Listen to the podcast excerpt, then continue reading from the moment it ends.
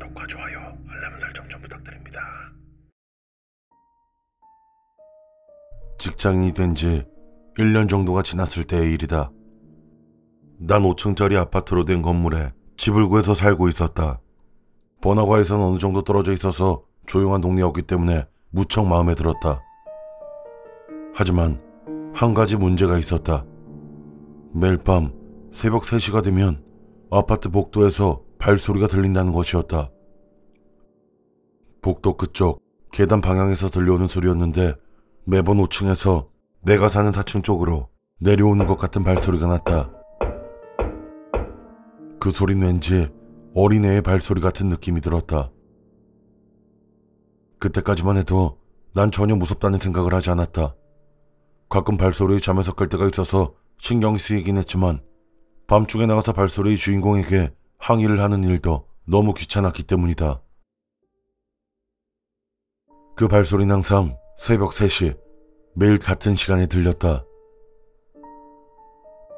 그러던 어느 날, 난 참지 못하고 뭔가를 해야겠다는 생각이 들었다.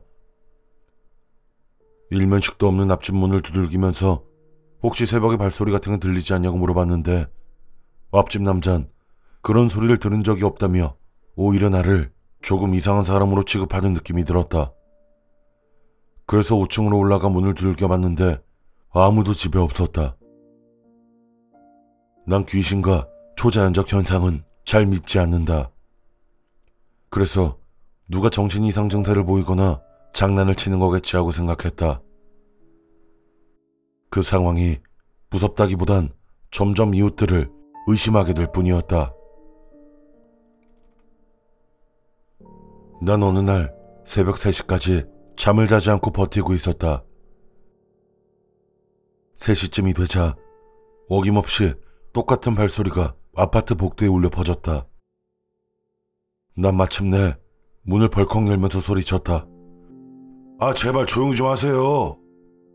발소린 분명히 우리 집 문 앞까지 들렸는데 문 밖엔 아무것도 없었다. 난 누군가 얼른 도망갔겠거니 하고 생각하며 문을 닫고 잠이 들었다. 그 다음날 밤에도 어김없이 발소리가 들렸고 난 문을 여는 대신에 문에 달려있는 구멍으로 밖을 내다보았다. 분명히 발소린 우리 집 문 앞까지 왔는데 밖엔 아무것도 보이지 않았다. 그제서야 무서운 생각이 들어서 잠을 설치고 말았다. 난 아침에 잠이 덜 깬 상태로 출근을 하기 위해서 허겁지겁 집을 나왔다. 그러다 2층에 살고 있는 마음씨 좋은 아저씨와 마주쳤다. 평소에 인사를 하고 지내는 사이였기 때문에 난 밤마다 새벽에 들리는 발소리에 대해서 혹시 뭔가 알고 계시냐고 물었다.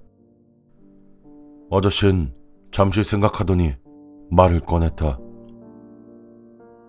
10년 전쯤에 5층에 4명의 가족이 살았어. 그런데 그 집 막내 아들이 아빠가 엄마와 누나를 죽이는 장면을 목격하게 된 거야.